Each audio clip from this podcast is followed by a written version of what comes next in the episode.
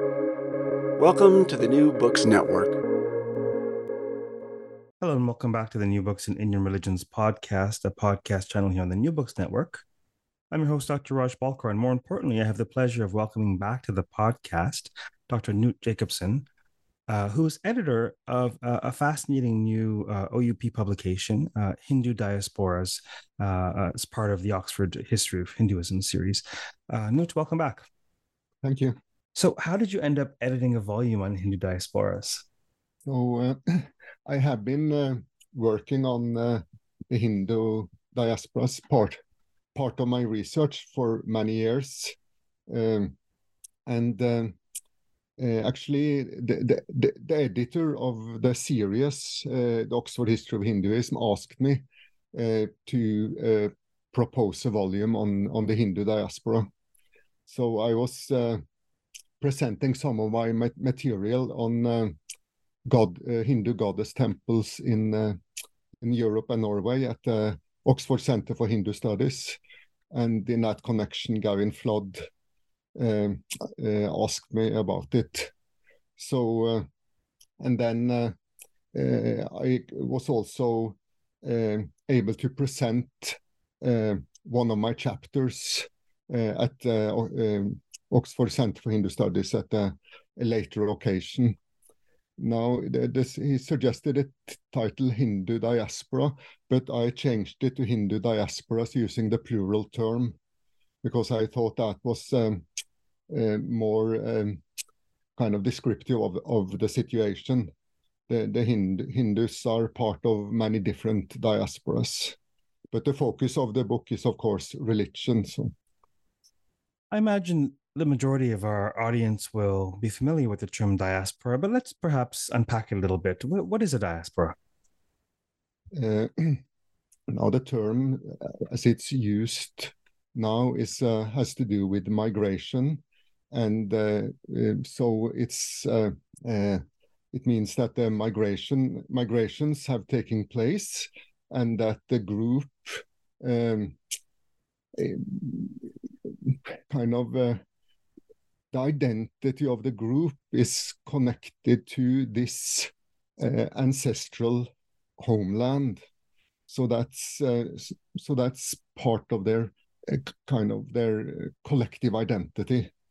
So it, it means dis dispersal and this dispersal uh, if there is this con uh, um, connection to the uh, to the original place then uh, we can talk about the diaspora uh, it has become very common as part of migration research so i think the the term maybe had a more limited meaning maybe 30, 40 years ago, but now it's connected to to one aspect of, of migration. And of course, religion plays an important important role in connecting to that ancestral uh, uh, homeland, uh, and therefore um, it has. Um, it is yeah it has particular interest for religious studies.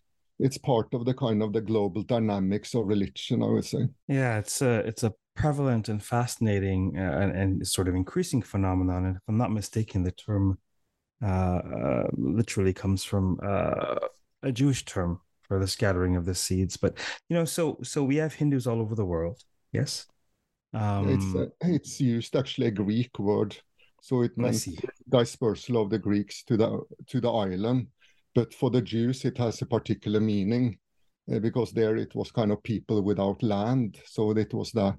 But now it's used by a person who really, I, I mean, belong to, have come from nations. So they are, so in a way, they are not without land, but it's this, that dispersal. So, mm-hmm. so we have Hindus all over the world. Um, uh, you know, when when did this start? When do we? when are some of the earliest um, uh, diasporas, Hindu diasporas? Hmm. So, the first uh, chapter of the book is about uh, Cambodia and uh, the spread of. Uh, I mean, you find the Hindu tradition in Southeast Asia, and uh, then how did that come about in the first millennium of the common era so then i think uh, maybe 100 150 years ago it was proposed that this uh, had to do with migration uh, from india but um, then as this has been researched um, it's has more to do with kind of trade seafarers uh, and and movement of um, maybe Brahmins uh, and, and and and traders who would settle for some periods, uh, so that. Um, um, I mean, it, it's still open, but research now think that that we is not not that kind of diaspora as we you talk about that. Uh, uh, we uh, uh, as we use the term now, but it was certainly an enormous influence of Sanskrit and Hindu Buddhist culture. Uh, but uh, the, dias the, the, the, diaspora comes about with the kind of with the the, British Empire uh, and the and, and the movement of people without within the the, the kind of the colon Brit, the the British, French, and uh, other colonial empires. Uh, and it really takes off uh, with the indentured labor. So that is the prohibition of slavery in 1833 in the British Empire, and uh, then the, the replacement of slave labor, and uh, uh, then I mean this was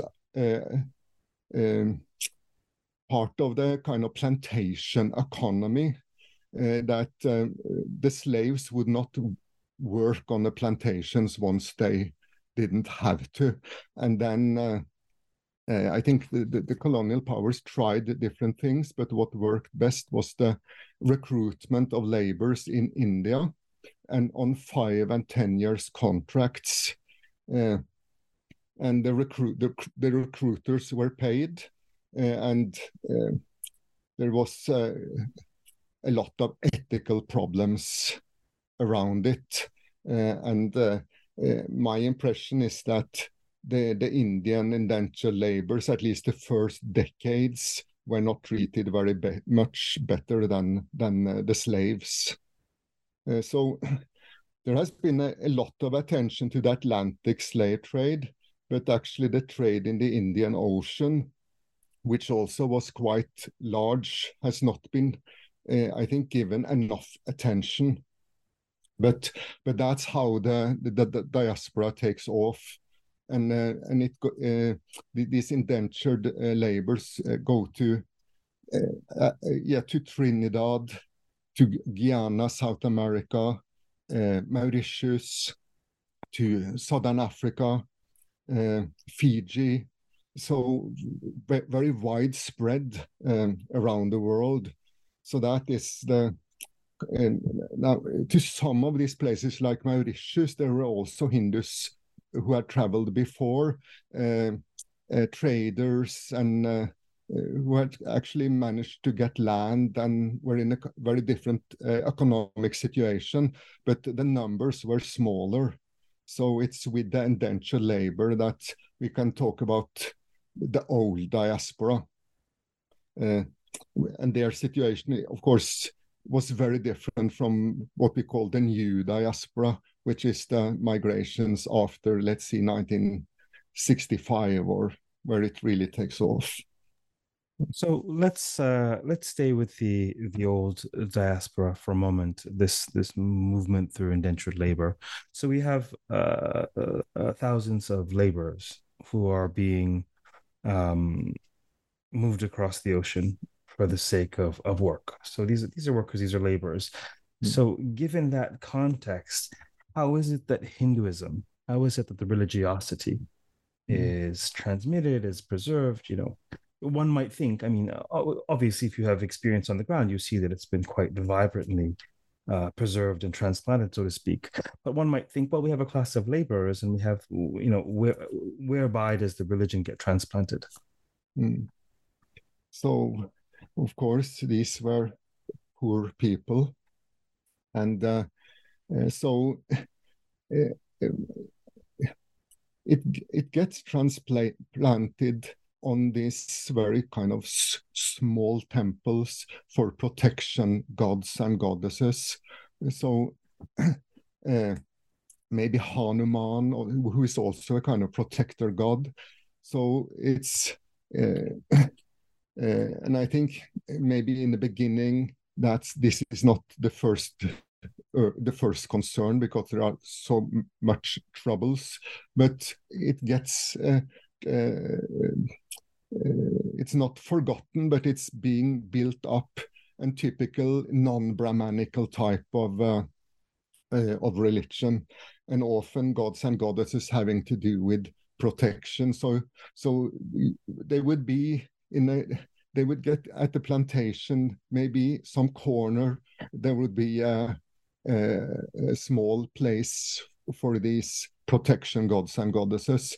And interesting if you go and visit today maybe there would be a large brahmanical temple there. So these many of these uh, temples that are today brahmanical and kind of significant classical agama types of temples started as uh, a small uh, maybe a stone with red paint etc so there has been a kind of an enormous development uh, do we have a sense of so how to say so we have these um these simpler um, shrines established by the laborers eventually developing into uh agamic temples proper through brahmanic means.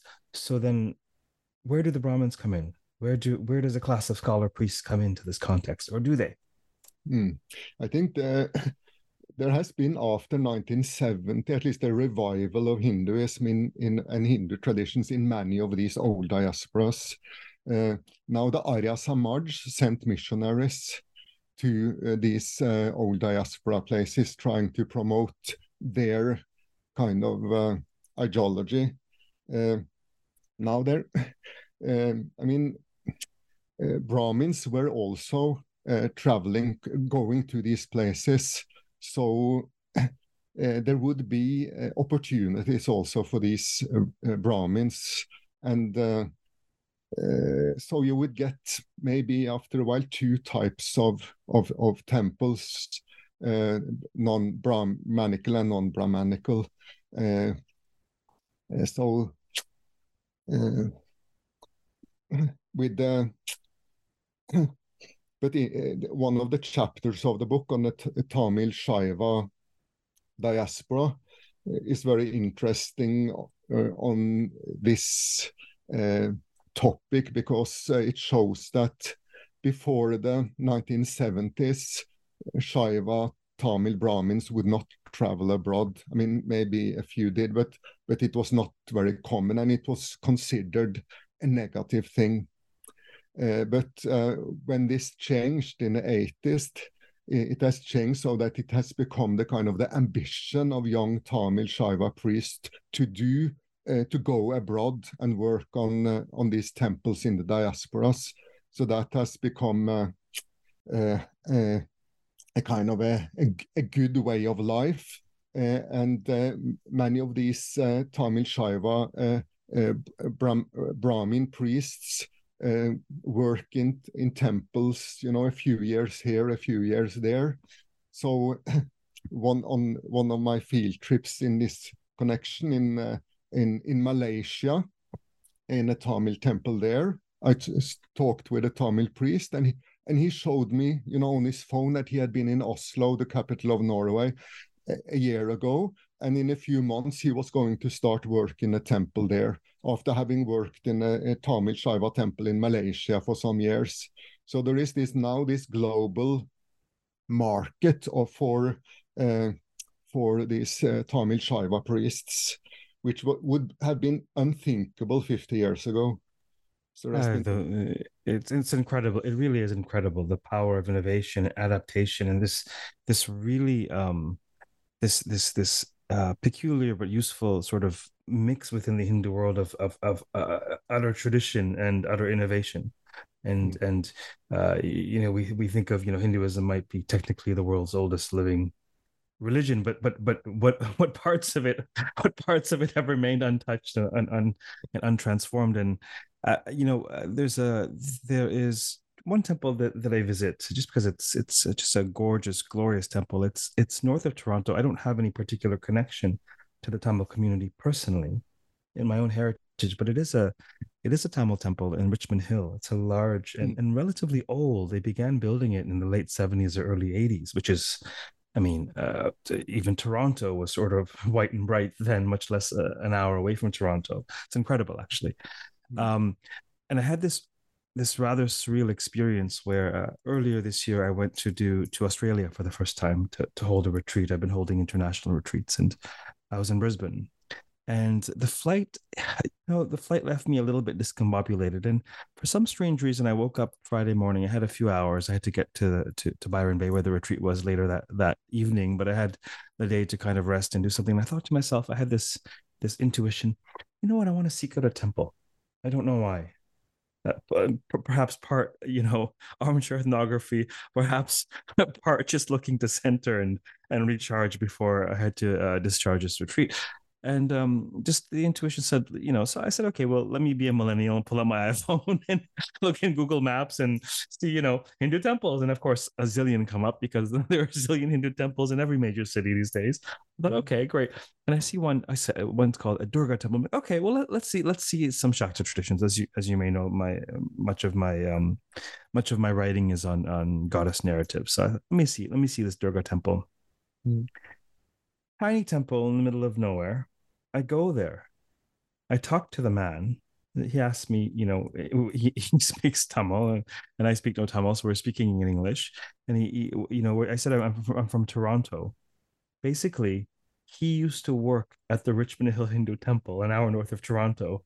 His brother-in-law is the head priest there, and here he is in Brisbane. And I'm thinking to myself, well, what are the odds that I fly across the world and it's a, it's it's the same vamsha it's the same lineage it's the same family officiating it's it, it's fascinating so so i have mm. direct knowledge of what you mean by there's this wonderful uh not to denigrate it but there's this wonderful sort of spiritual franchising of of of of um of officiation which is great mm. um so the whole world has is uh, is now hindu space so and and I just love if ever I catch a temple, if ever I catch like a, a puja where they're either either doing like a, a, a yagya, a homam, like a fire ritual or something more elaborate. You know, the sankalpa, there's a ritual sort of stamp where they announce. It's brilliant. They, they locate the ritual in in in sacred space and sacred time. Hmm. and they and, and you will all of a sudden you'll hear you'll hear sanskritized versions of you know um Canada Deshe in the country of Canada. hmm. Ontario Pradesh in the province of Ontario, Toronto Nagare. They're locating the they're locating the, the, the, the ritually locating the, the, themselves within where they are physically in, in, uh, it's fascinating. Utterly fascinating. Hmm. Okay. So um so the early chapters of of the volume talk about the um perhaps the first waves of migration uh, due to indentured labor. How many uh, Hindus, how many folks do we have uh, as part of this wave? Ish. No, I'm um, uh, I, I'm not sure actually of the actual numbers, but uh, um, because uh, people also did return, and then so I, I, I am not sure about it. I mean, uh, the, the, number the, the, numbers are not that high. Uh, I mean, um, like in because these places were small, like Mauritius, there were I think no population there before, or hardly any. It was an unpopulated island. Fiji, quite small uh, island and then uh, Suriname maybe 34,000 to Suriname, Mauritius 60,000. But I should be careful with, with those. no, numbers. no, indeed, in, in the tens of thousands for sure. Mm. In the tens of thousands for sure, and, and probably in the Caribbean overall, probably close to about half a million. laborers yeah. overall. Just to give folks who are listening a sense, of course, you know, mm. those interested for research and teaching and personal interest will, of course, uh, will of course uh, purchase the book and dive in. But just to give sort of an overview, um, uh, you mentioned earlier that that beyond this sort of early wave, uh, this wave in beginning uh, mid 19th century, ending early 20th century of, of indentured labor, that we have sort of this this the second wave of, of, of Hindu migration. Tell us about that. I, I, I, should say though before we start that there is also this Kangani system that is goes to Malaysia, Burma, and the hills in uh, in uh, in Sri Lanka, and there I think we are talking about maybe four million, something like that. So that was really much bigger numbers because these were, were very close, much closer to to India, so the travel was much shorter. Uh, so so that was, uh, I mean, it's a little bit similar, but here it was uh, the recruitment system was a little bit different and the salary system a little bit different. But um, and of course, with the, the distances being shorter, the also the kind of going back and forth a little bit different.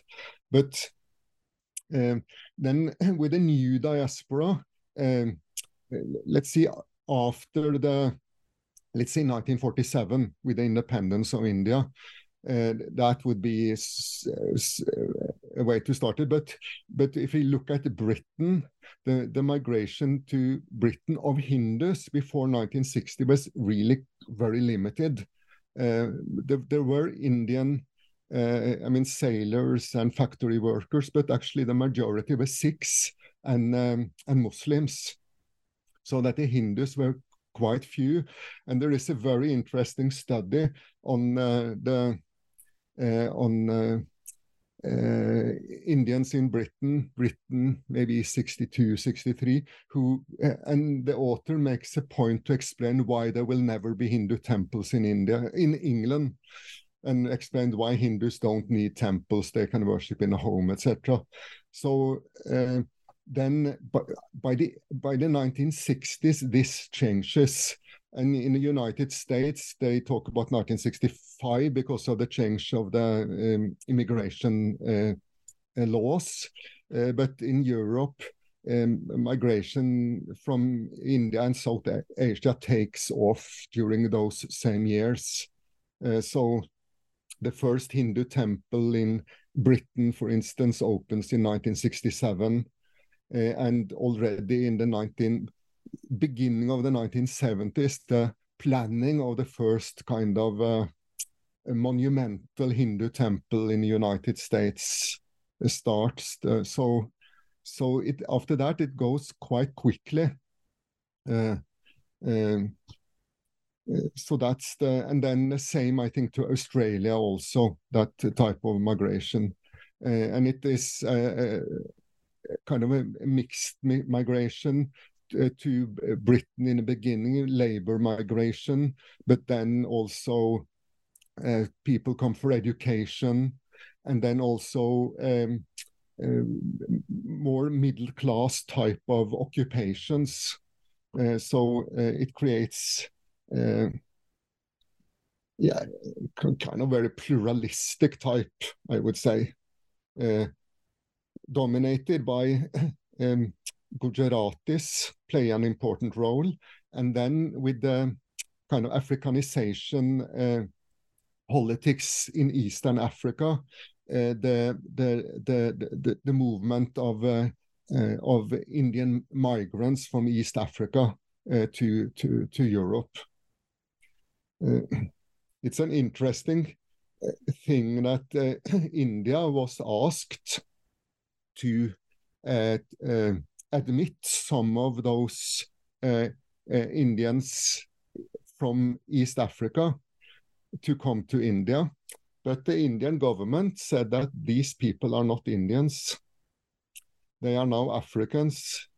So the idea, the, the Indian state, their kind of uh, embracement of an Indian diaspora happened in the 1990s.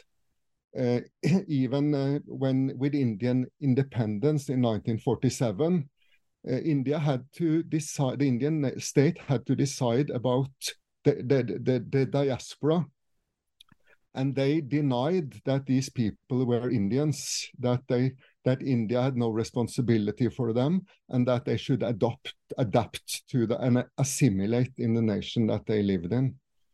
Uh, so it's a very interesting history on on on the uh, on on the, the, the Indian state nation states view of the what we today call Indian or Hindu or which is part Indian diaspora, which a large part of, of that is Hindu diaspora. It was only in the 1990s this changed, and and in the book we I discuss why did this happened, uh, um, and of course the the the, the, the diaspora, the Hindu diaspora, Indian diaspora in the United States played an important role in this, changing the perception of who the, the diaspora people were.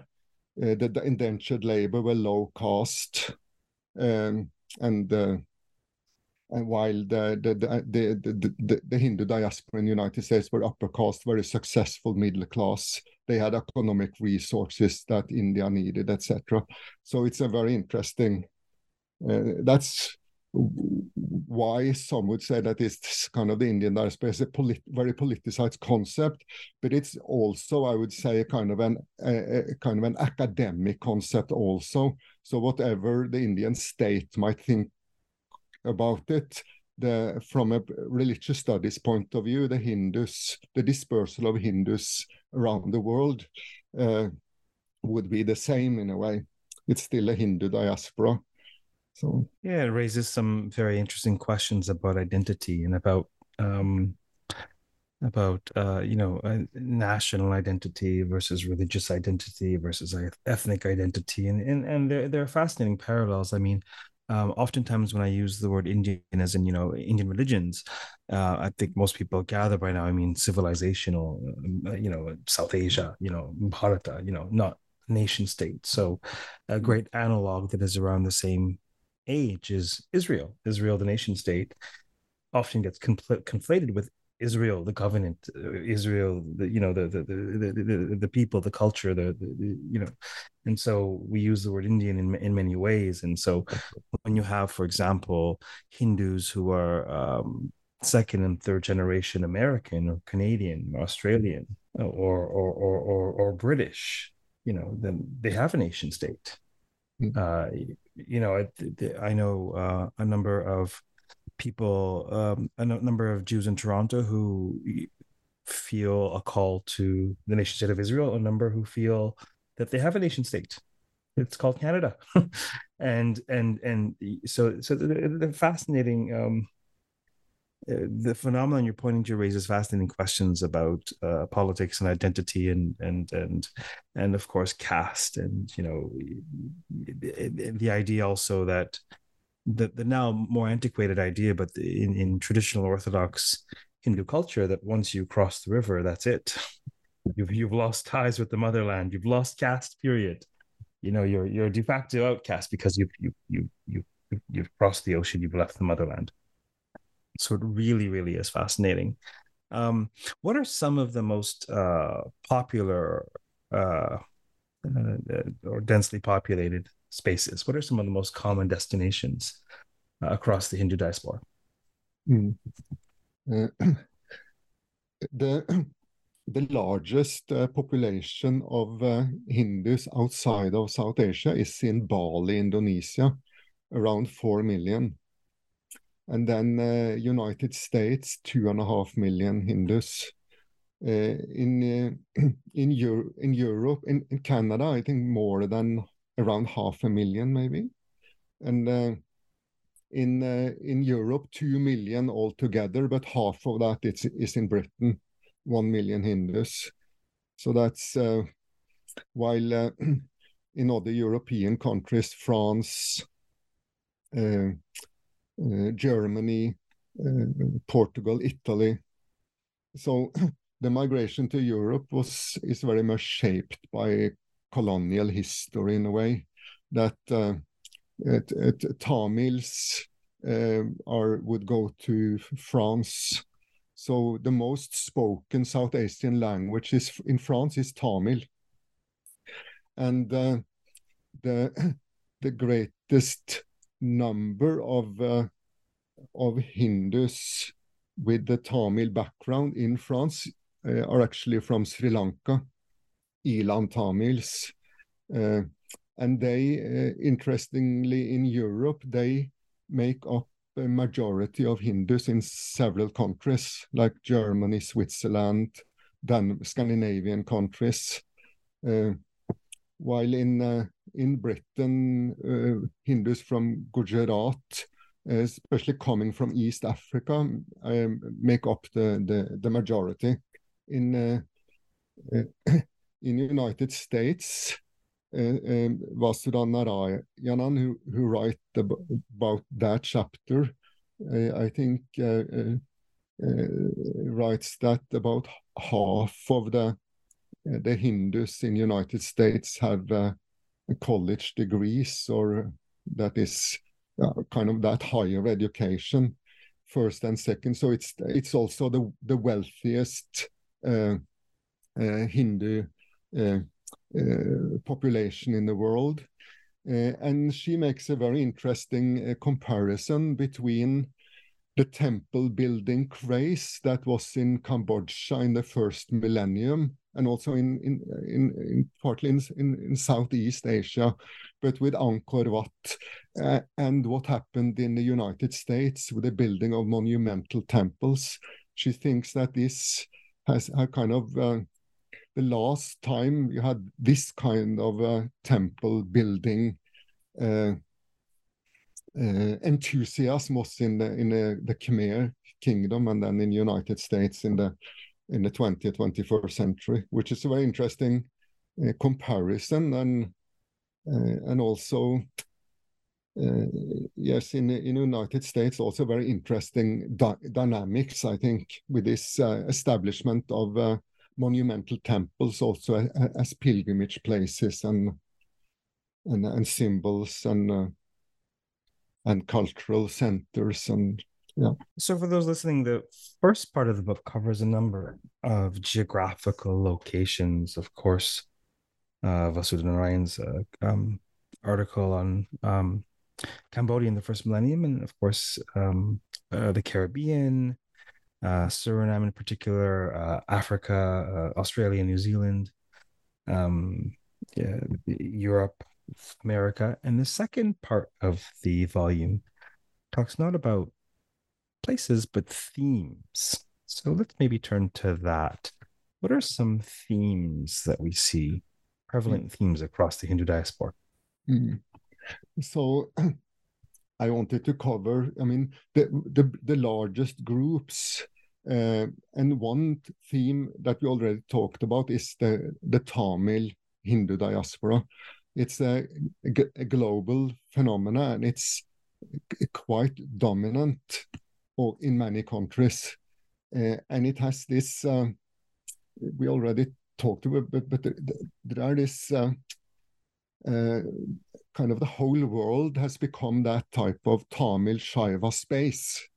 They are, uh, and uh, then uh, the, sec uh, the sec second theme is about the Gujarati diaspora. That's also a, a kind of a, a one a dominant uh, diaspora. Those two are the largest one. An interesting one is Shaiva and one is Vaishnava. So I thought that also was somewhat representative to to focus on these two themes, uh, and then. Uh, uh, yeah, that chapter uh, uh, on the Gujarati diaspora has one very good, nice feature is that she also studies some part of uh, kind of uh, um, what to see views and understanding that are not necessarily manifest in the temples but get manifest in in, in family religion and she talks about bhuts and uh, and uh, I mean idea of ghosts and uh, and uh, some of these kind of folk traditions, which I think are understudied. Uh, and then uh, uh, a third chapter is then on Shaktism and uh, the Shakta uh, traditions, which are also with a focus on temples, I think, uh, because uh, also, at least from my own study of Shakta tradition in Europe, is that these traditions are often somewhat um, don't know exactly how to say it, but some of the Shaktatism are quite unique, depending have, they have dependent on individual persons who have had uh, maybe a vision of the goddess uh, uh, uh, being asked to build a temple at that particular spot. Uh, and so one, the largest Hindu temple in uh, continental Europe is a is a Shakta temple, a Tamil Eelam Tamil temple. Uh, and then, of course, there is a, a, chapter on the temple, in the, the Hindu temple in the diaspora, uh, and a chapter on uh, pilgrimage places, that is the establishment of tirthas outside of, of South Asia, which uh, I have written. I find that it's a very, I'm interested in tirthas and pilgrimage, and it's a fascinating thing that, uh, and I think that's part of, I think maybe old uh, conceptions of Hinduism kind of maybe misunderstood this ability of the Hindu tradition to globalize. Uh, because uh, wherever Hindus settle, their the, their gods travel with them, and their and their sacred sites are uh, are unproblematically established at these places. So the so the establishment of tirthas, seeing the sacred at sites, I think then is a part of Hindu, um, the Hindu view of the world, and not something limited to the geography of of India. And then uh, there is a chapter on Hindutva and uh, in the in diaspora, and I think with a very good conclusion, which I can that is that uh, politically the Hindus in the diaspora are as, you know, polarized as they are in India. So there is all there are all kinds of views. The diaspora is not to be identified with any particular political views. Uh, and then one chapter on uh, which I was interested I was interested in the interaction or a lack of interaction between uh, the diaspora Hindus and um, what's called new Hindus or Hindus uh, people converting to Hinduism or becoming followers of, of Hindu gurus or Hindu practices. Uh, and uh, Amanda Lucia has written a, a, chapter on on the guru movement, uh, which and uh, kind of uh, on yes, I mean, you have to read it. It's an excellent chapter. But on, uh, I mean, the early, the early gurus who came to United States, they kind of used the kind of the Orientalist idea idea of of India very actively to promote their their their their own uh, teachings, and which was very successful. Uh, and then uh, on ISKCON, the last chapter is on ISKCON and Hare Krishna movement, because there you have, I think, in there some of their temples at least, maybe the the the most interaction between uh, diaspora Hindus and new followers. Uh, Bhaktivedanta Manor in in outside of London, the George Harrison. Uh, the Krishna temple that he gave to ISKCON, and then you know the Gujarati Hindus moved in that area and in a way I, would, I wouldn't say took it over, but they became, you know, it became their temple also. So that's an interesting kind of movement where you can see this two uh, kind of uh, two types of Hindus, we could say then, and uh, where they meet them. And then notably also the interests are often quite different. I think the ISKCON they often kind of uh, were reacting against. Uh, I mean, they were the, the, their motivation was a critique of a culture. They wanted to kind of to spiritualize the world uh, against materialism, etc. While for the Hindus, going to a temple is more the preservation, I think, of of kind of an everyday uh, and kind of an everyday practice, not a critique necessarily of of, of the world, but a way to, to kind of to go on living in the world. So so there there uh, so there is this at least potential uh, of uh, of a of having very different approaches to to to to, to the use of religion and so.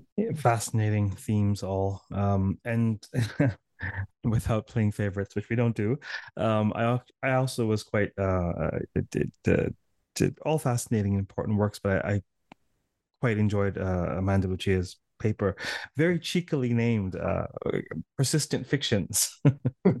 the extent to which the global gurus, you know, well, they perhaps maybe um, uh, uh, the, the, um, propagating spiritual truths, nevertheless, in order to do so, they were propagating sociocultural uh, concepts related to to to, to caste hierarchies and uh, the well trodden tropes. So fascinating mm. work.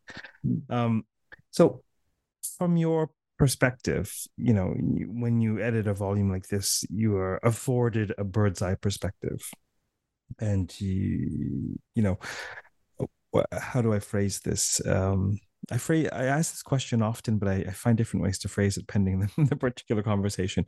You know, what was impressed upon you you know, did anything surprise you? Did anything strike you uh, about this array of, of papers? Hmm. Yeah, I think they were all very good. And uh, uh, uh, that's a difficult questions. I, I wouldn't say that I was surprised by anything, because but I was um, I, I would think it rather confirmed and uh, I expanded on my empirical knowledge. But um, and I got um, what I think more examples to confirm ideas about this that I already uh, have. I think so. I, I I don't think the book, you know, I mean, it for people who have less knowledge about this, they will maybe learn new kind of uh, large uh, kind of things. But uh, but uh, but but I think I mean I was uh, surprised about one thing, and that was that I didn't know uh, before how the Indian nation state has de had dealt with the with the with the diasporas uh, before, I mean, from 1947 and when it changed in the late 1990s, I, I, it was new to me that uh, the Indian nation state uh, were unwilling to accept anyone from East Africa uh, who didn't have any. Uh, I mean, they had, uh, I think they had British passports because that's part of that. but but so that I was actually that I read it, I was quite shocked about it, and also that they, the Indian nation refused the Indian population in the indentured labor that it, or the, the, the Indians in Malaysia, Burma, etc., to to to accept them as Indians. Uh, I mean, because we had been so used to thinking. I mean, I have at least become so used to thinking that these this was an Indian diaspora, and uh, and that so that was quite shocking to me, I have to say. So mm. so I write about that in introduction essay quite a bit, because uh, uh, and then and it made me understand also how kind of the change in 1990 how dramatic that was i knew from before that in indian movies uh, persons who came from diaspora and who had role in 1970s, 80s, they were often ridiculed a little bit in the movies. They were looked at kind of simpletons, outsiders, while in the Bollywood movies in the 1990s, they become heroes. so there is this transformation, uh, which is part also of globalization, of course, uh, and of many things. But it is uh, kind of an interesting, and it was shocking to me to see uh, what happened in 1940. And there are good reasons for why maybe the Indian nation states did. I mean, it was a new nation state. It was one of the first colonies to gain independence. There were many things going on. So someone has to understand it in its own context. But as we read it today, uh, it's quite, you know, I mean, surprising, I would say. Uh, yeah. yeah, it's fascinating. It's uh, it's it's great that over overarchingly, you know, from what, what I'm gleaning from what you're saying, you know, studying studying uh, the Hindu diaspora yourself, uh, you probably had a you had a great deal of knowledge, and also as as with all of us, who study, we have a great deal of suspicions. We have a mm. great deal of things that we suspect to be true or intuit or generalizations that we can draw or infer. Uh, hmm. and it's always nice to have the data confirm what we suspect. But now this process sounds like one where that you've been afforded the opportunity to empirically verify many of your suspicions about the Hindu diaspora. Um, mm-hmm. Regarding the part that surprised you, thank you for sharing that. It's I, I find it fascinating. Uh, for me personally, uh, perhaps if I were if if if perhaps if I were, were in your perspective, I too would be surprised by that. But in my particular case, the only reason I'm not remotely surprised by that is because of my own um, lived experience. Hmm. So I was born in what was used to be British Guiana. Oh. And so I came to Toronto at a very, very young age.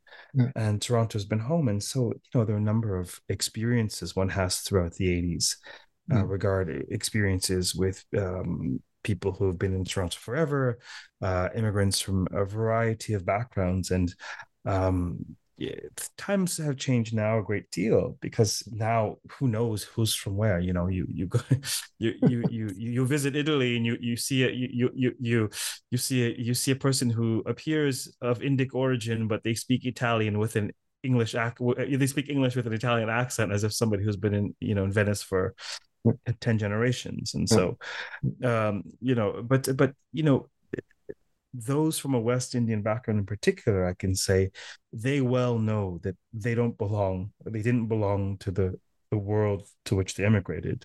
They were second class mm. citizens by and large. Times have changed, obviously, mm. and they did not belong among the Indian community from whom they were outcasts. Yeah. And it was a coin toss as to which it was a coin toss as to which marginalization was more um, was more uh, visceral Mm. Uh, and we, when we think about it, I suppose part of the logic is that imagine the marginalization and even oppression that um, uh, perhaps peasants or laborers may have experienced within India on mm. behalf mm. of ruling classes, on behalf of uh, you know the middle class, or et cetera, et cetera, et cetera, mm. whether it's a caste issue or a class issue. Mm. Uh, and so it's um, it, it is a fascinating phenomenon, and and and these days. Um, we can no longer draw conclusions about you know someone might be of a west indian background but relatively successful someone might be uh, born and bred in new york city and be a lazy bum but, but it's but it's fascinating to hear your, your perspectives on that. So so the world has become much smaller, and that's a really good thing. Uh, actually, in the United States, there are as many no, uh, people from Norwegian background as there are Norwegians in Norway. And the Norwegian state was very clear that those Norwegians who are left, they are no longer Norwegians. So uh, it has. So they had the same. I mean, uh, same uh, view that this that uh, kind of the, the Norwegian nation couldn't afford to have any kind of responsibility for uh, those people, Norwegians living in the United States. So it was probably a kind of a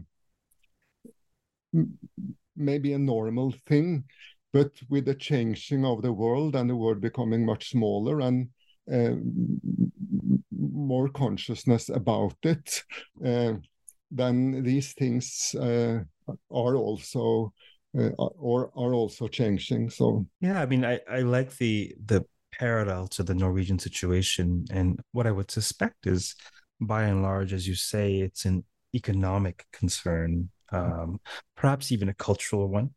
I would say that in the Indic context, the cultural dimension is uh, exasperated, uh, colored by class and caste issues that are that that that operate even within uh, the nation state, much less uh, uh, without. And and another piece that's interesting to me is I use the word Indian. I use the word Indic more often than not. I didn't quite like the word at all for a number of years, and in in recent years I use the word Indic to indicate Indian in a cultural sense. Because when I say Indian, people might think Indian in a, in a nation state sense, and of course think about uh, think about the indentured laborers in their thousands uh, who who ended up in in the West Indies. This is long before the nation state was was was forged, and so it's it, it really is a fascinating um, fascinating phenomenon.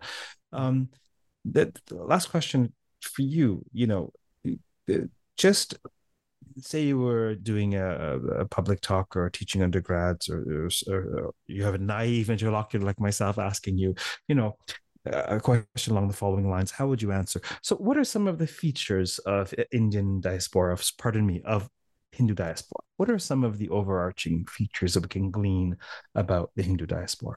Hmm.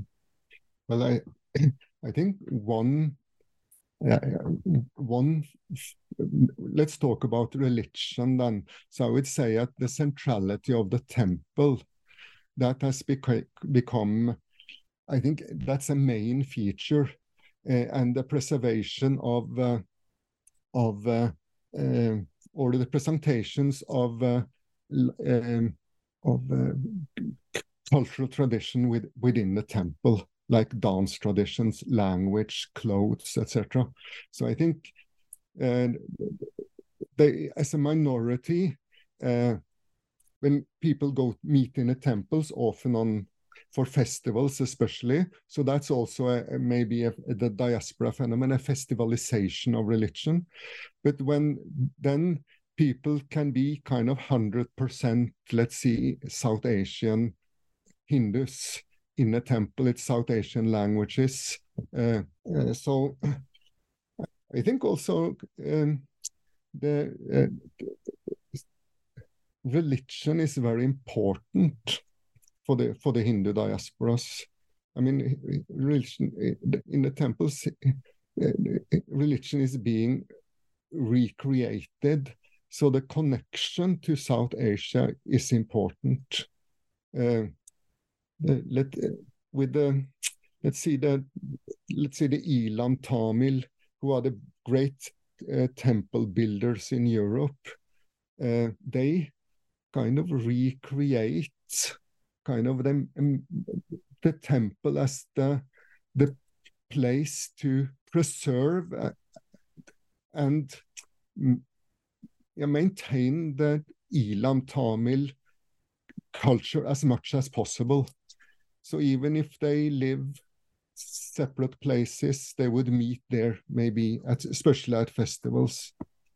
So that will be, I, I think, one uh, from a Hindu point of view. Now, of course, Hinduism is a extreme diverse tradition, or and that is also part of the diaspora. It's religiously very diverse, uh, but then dominated perhaps by some at least some traditions more than others. But Gujarati tradition, okay, but that's also very, these are also very diverse traditions.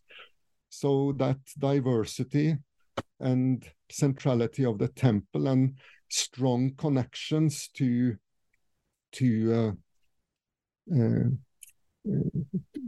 to South Asia often at least attempting to preserve South Asian languages, South Asian food, South Asian uh, clothing. Um, but maybe after a while, this will be in festival, uh, there will be a kind of festivalization of these items of the culture, maybe not uh, every day, but mm, uh, yes, maybe that will be the three things that I could think of now. But mm, great. Well, thank you for indulging me these these questions. I was chatting briefly with uh, um, a guest recently, and and you know, for for the vast majority of guests, uh, we have never met, and a good many guests actually, I'd say over half, easily over half of my guests have never done a podcast before. Hmm. so so you know, we we chat about you know briefly about the process and I, I said, you know, I, I ask just these general, basic, purposefully naive questions. And one of my guests said, yes, the hard ones. said, That's true. the, the hard ones. Oh, good. Um, anyhow, well, thank you very much for being on the podcast today. So thank you for having me. So it was uh, nice to be able to to have this chat on on on my book. So thank you. You're welcome. For those listening, we've been speaking with Dr. Knut Jacobsen, who is the editor of Hindu Diasporas um, uh, as part of the Oxford History of Hinduism series. Until next time, keep well, keep listening, uh, keep thinking, keep reading, and keep contemplating. Um, keep contemplating the the movement of peoples across uh, across space and their um, expressions of religiosity in their new homes. Take care.